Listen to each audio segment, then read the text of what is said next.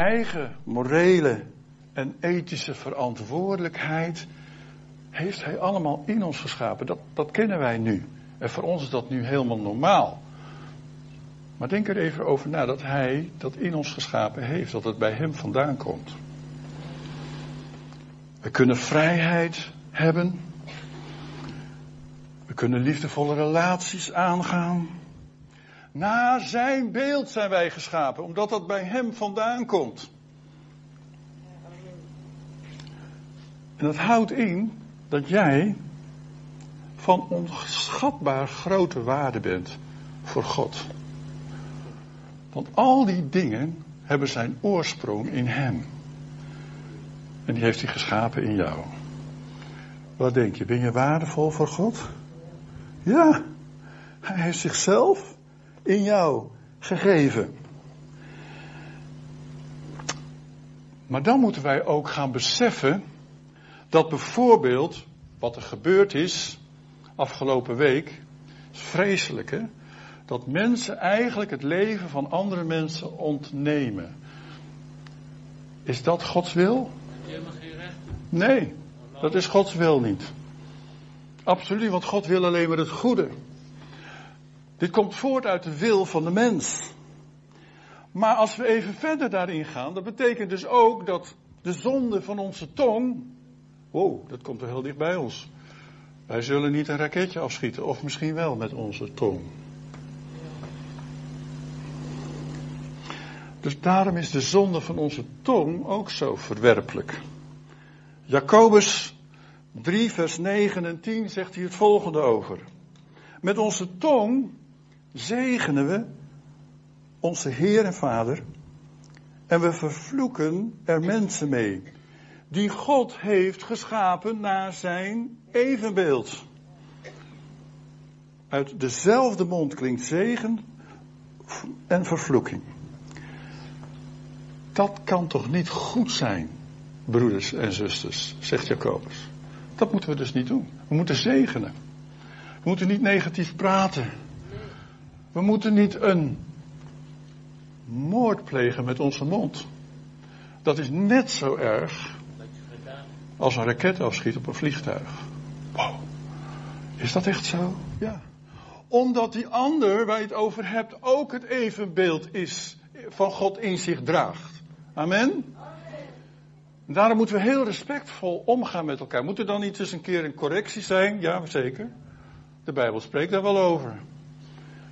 Maar we doen dat altijd met respect. Want de zonde van de tong is ook zeer kwalijk. Nou, omdat wij dus allemaal dat in ons dragen, dat evenbeeld van God, uh, mogen we elkaar dus geen schade toebrengen. Op wat voor manier dan ook. Leviticus 19, vers 17 en 18 zegt: Wees niet haatdragend. Nou, hier in Zutphen heb ik al gemerkt, hier is niemand haatdragend. Dus eigenlijk hoef ik dat niet te zeggen. Iedereen houdt van elkaar, toch? Amen.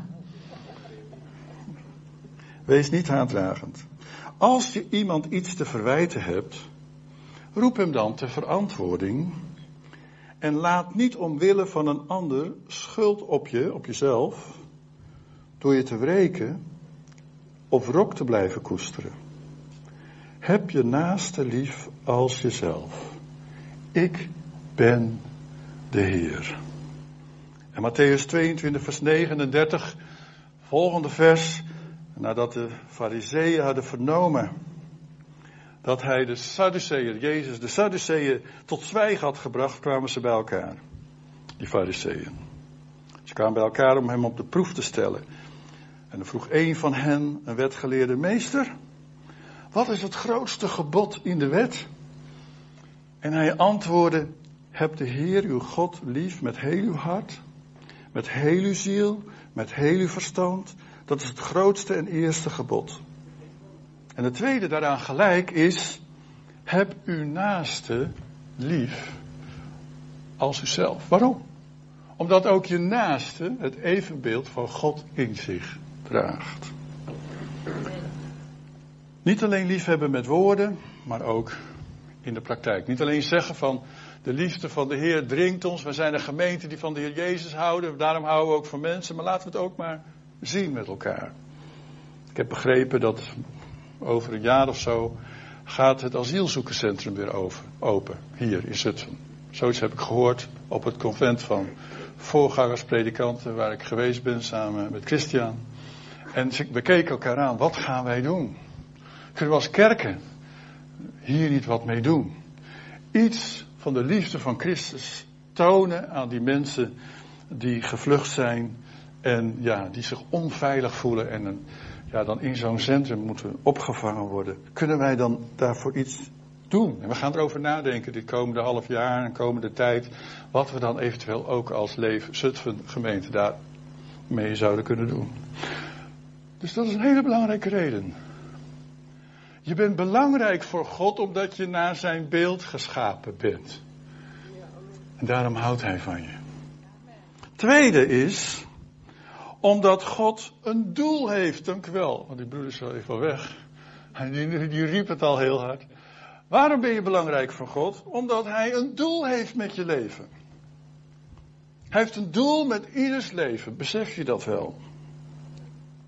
En hij wil dat doel wil hij ook bereiken. Waarde wordt niet alleen bepaald door de ligging van een huis. Wij wonen in Band. Bij ons zijn de huizen kosten net zoveel als in Oost-Groningen. Dus kom allemaal in Band wonen. Heel anders dan Amsterdam. Nee, maar de waarde wordt ook bepaald door het doel wat je ermee wilt. Als we denken aan onze minister-president, we hebben hem de laatste paar dagen gezien, hoe hij opkomt voor het Nederlandse volk. Hoe hij opkomt voor, ja, voor die mensen die eigenlijk nu ook mede slachtoffer zijn, al die families die in één klap hun kinderen, kleinkinderen weg kwijt zijn.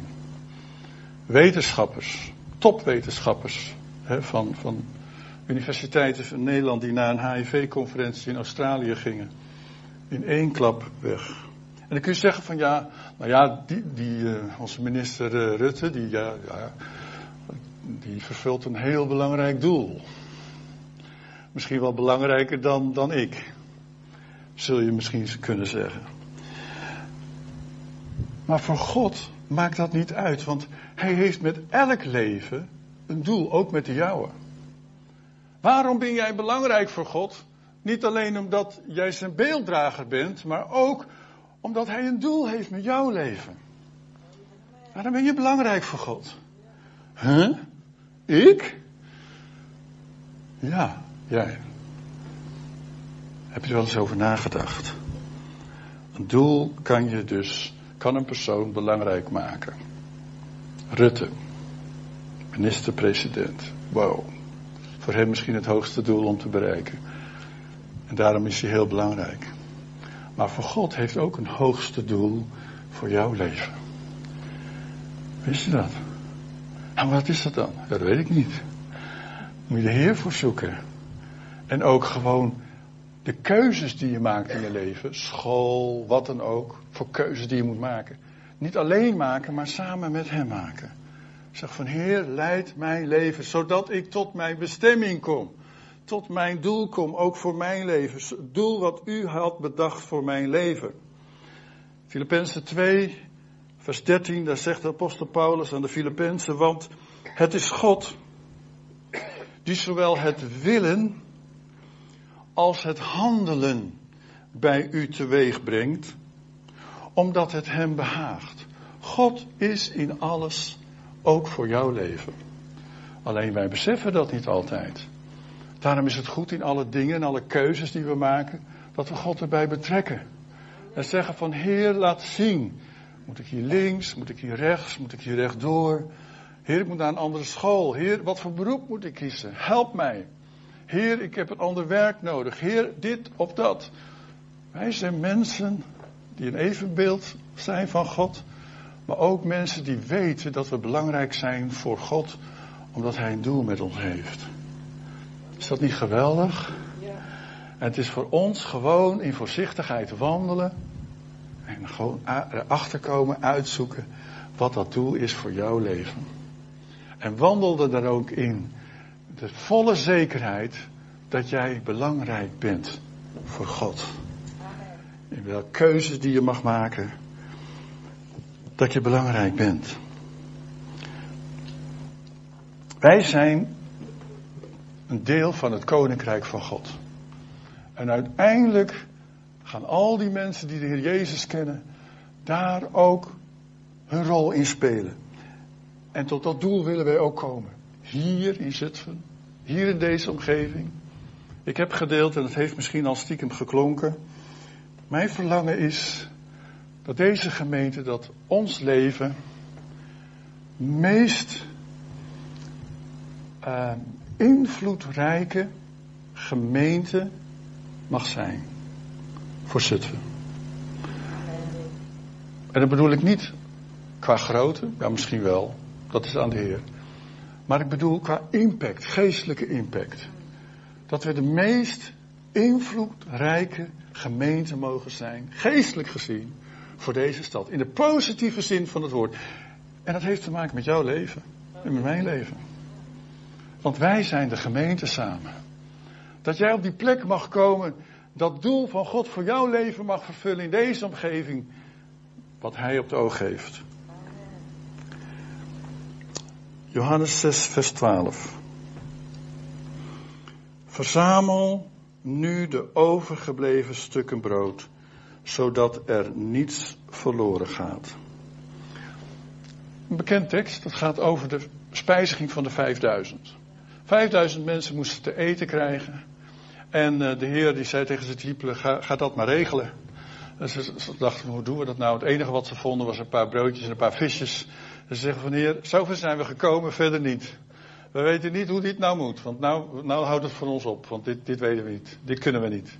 En toen deed het Heer het wonder van die 5000, van die spijziging van die 5000. Geweldig. Maar God en de Heer Jezus had aandacht voor de details.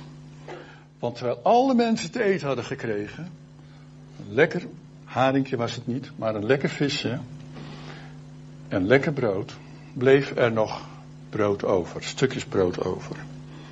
En hij zei tegen de discipelen van verzamel dat, zodat er niets verloren gaat.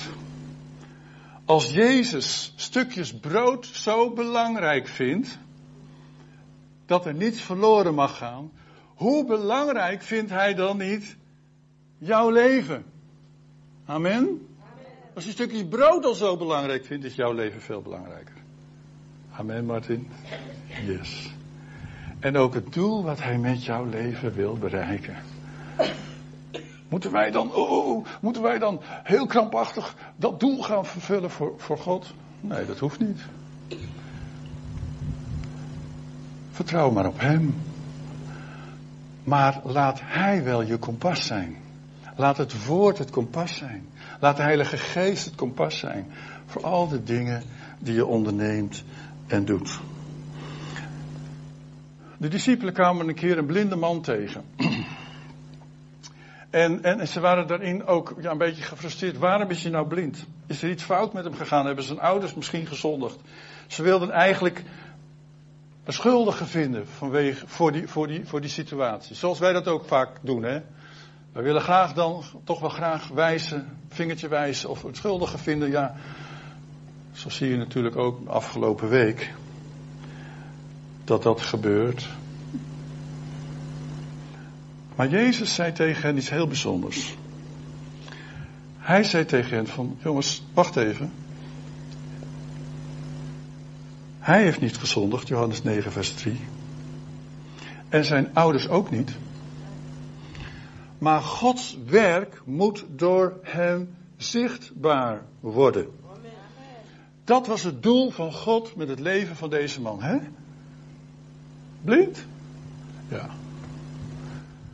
Dat het werk van God door hem zichtbaar worden.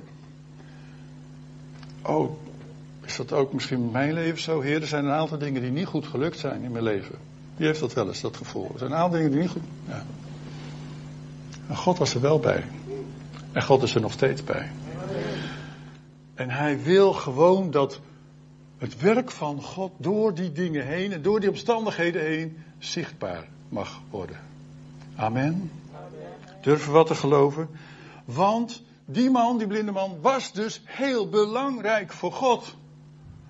Ja, zelfs als bedelaar, als blinde bedelaar.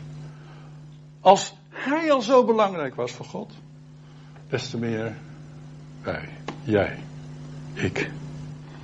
God heeft een machtig plan en een machtig doel. En op zijn wijze, die wij vaak niet kunnen beseffen, ook afgelopen week niet, met dat vliegtuig wat is neergehaald. We kunnen dat niet bevatten. Maar hij heeft een plan. En God gaat zijn plan ook daardoorheen laten uitkomen. Het was niet God die dat ding naar beneden bracht. Het was de mens. Maar God is machtiger. Hij staat boven alle dingen, ook boven onze fout, boven onze fouten en tekorten. God staat daarboven. Nog een tekst. Um, Romeinen 12, vers 2. Maakt niet uit wat je afkomst is. Maakt niet uit hoe je eruit ziet. Maakt niet uit of je heel talentvol bent voor God.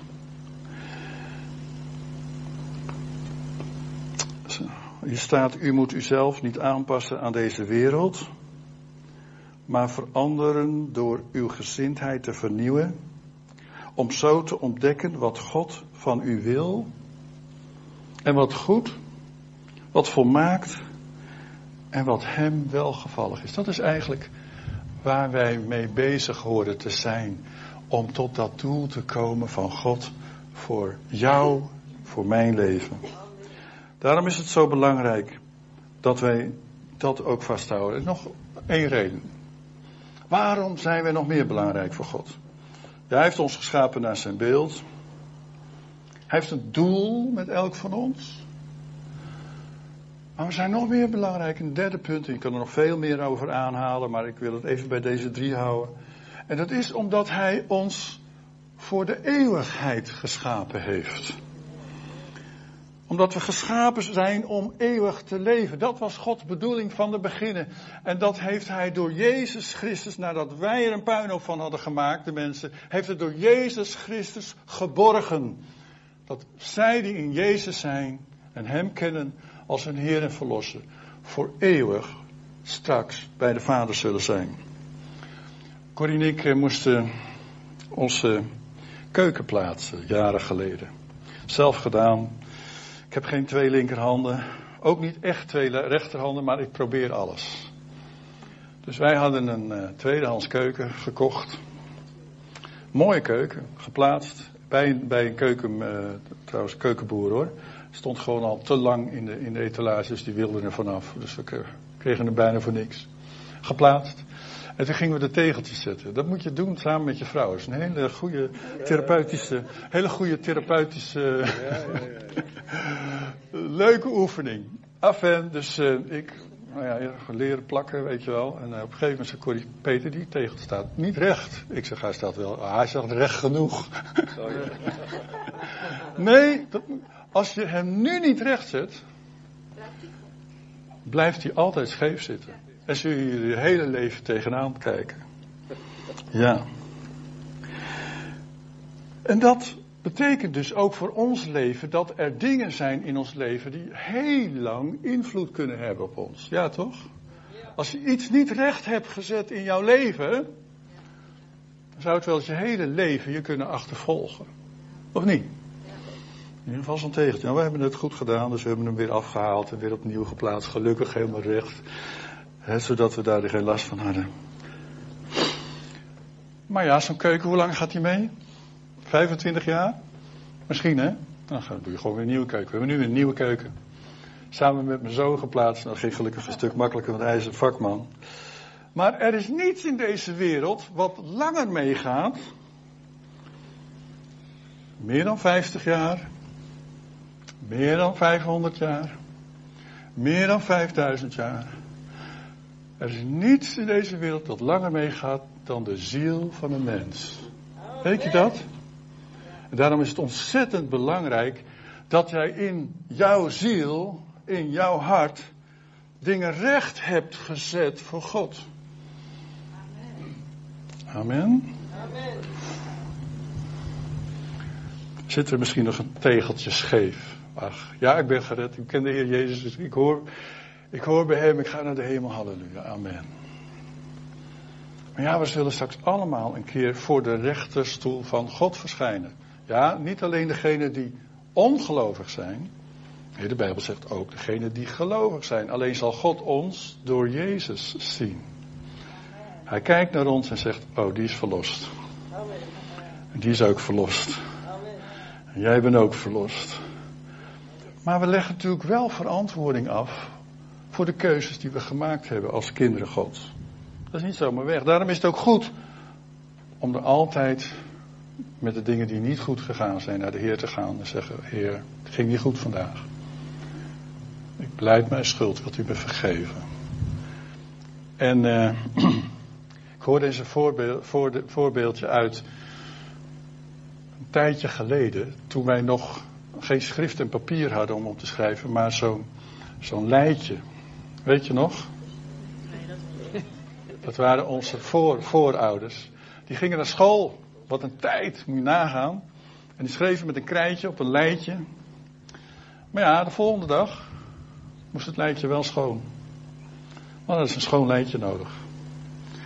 Wat is het heerlijk dat als je een kind van God bent, als je zijn eigen, eigendom bent, als je hem kent als je schepper, geschapen naar zijn beeld, als je weet dat je mag leven naar het doel van God, naar de bestemming van God van je leven, dat je ook elke dag naar God mag gaan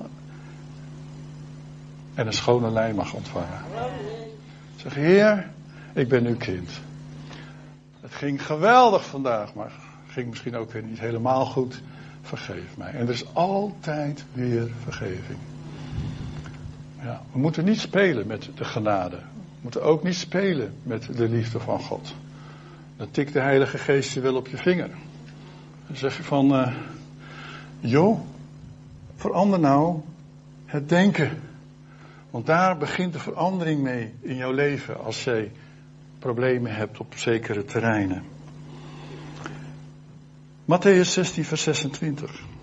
Wat heeft een mens eraan de hele wereld te winnen als hij er het leven bij inschiet? Wat zou een mens niet over hebben voor zijn leven? Hetgene wat het langst waarde heeft, is de ziel van een mens. Geen vijftig, geen honderd, geen duizend, geen vijfduizend jaar, maar voor de eeuwigheid. Ik ben bij de tsunami geweest. Tijd loopt, maar ik ben bijna klaar. Ik ben uh, in Sumatra geweest na de tsunami, omdat wij daar ook samen met Europese kerken vijf scholen hebben herbouwd. Uh, in, in Sumatra dus. Aceh-gebied. En terwijl ik daar liep en ook met de mensen sprak en ook verschrikkelijke chaos zag, wat een ellende, de tenten stonden er nog. Ik heb met mensen gesproken waarvan, ja, de ene man die was in zijn bootje aan het vissen en zag en werd door die, door die tsunami opge, ja, naar boven, gewoon naar boven gehezeld, waren, of hij bleef gewoon drijven. En hij wist dat op het strand, daar woonde zijn familie en die kwamen allemaal om.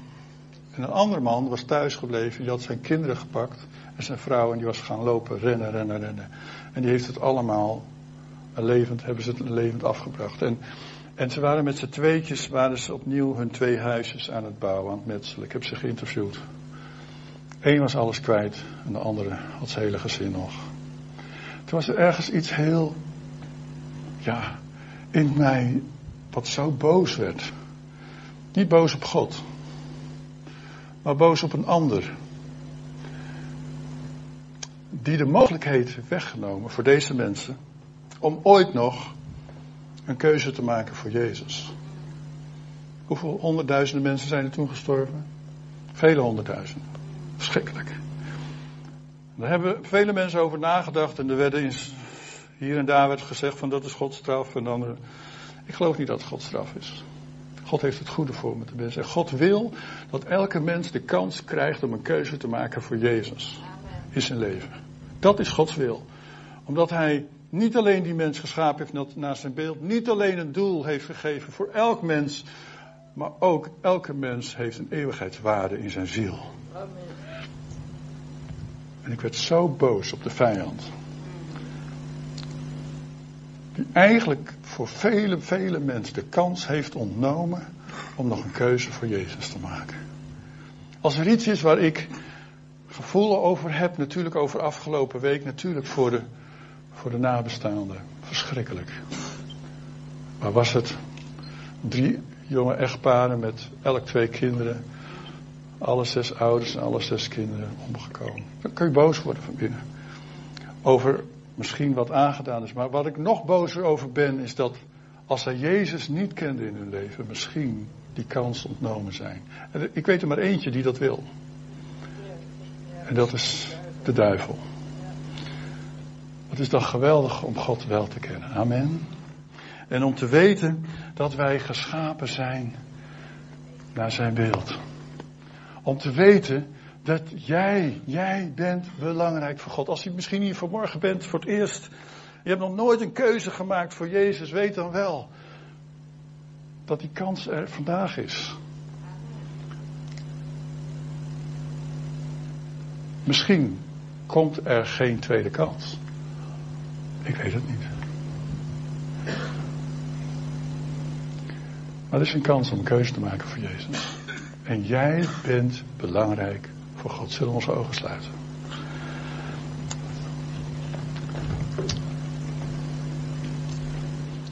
Dank u, Heer Jezus. Dat u uit de hemel gekomen bent als een klein babytje naar deze aarde, kwetsbaar. In opdracht van Vader, Zoon en Heilige Geest samen. Om ons uitredding te geven. Wij mensen die God de rug hadden toegekeerd door de zonde toe te laten en te kiezen voor de zonde, hebben een verlossing daarvan ontvangen in u, Heer Jezus Christus. U heeft uw leven gegeven op, op het kruis van Golgotha voor mij. Voor ons, voor ieder die hier is vanmorgen. En dat kwam omdat een ieder vanmorgen belangrijk is in uw ogen. En zelfs als ik alleen geleefd had op deze aarde, dan had u, geloof ik, ik geloof uw woord. Alleen al voor mij was u aan het kruis gestorven. Ik kan het me niet voorstellen, maar ik weet vanuit uw woord dat u dat had gedaan. Want zo belangrijk ben ik voor u. Zo belangrijk is iedereen die hier vanmorgen is voor u. Je bent belangrijk voor God. Terwijl we de ogen gesloten houden, wil ik vragen of je misschien iemand is die even aan mij wil laten zien. Ik, ik moet die keuze voor Jezus maken. Ik heb nooit een persoonlijke keuze voor Jezus gemaakt. Ik heb nooit gezegd, Jezus, wilt u mijn verlosser zijn? Als er iemand is die dat wil kiezen, die dat, die keuze wil maken vanmorgen. Zeg, Peter, ik wil het je laten weten, kan je voor me bidden? Steek dan heel even je hand op, heel even. Terwijl de anderen hun ogen gesloten houden. Mag ik heel even je hand zien? Is er iemand die een keuze voor Jezus wil maken vanmorgen?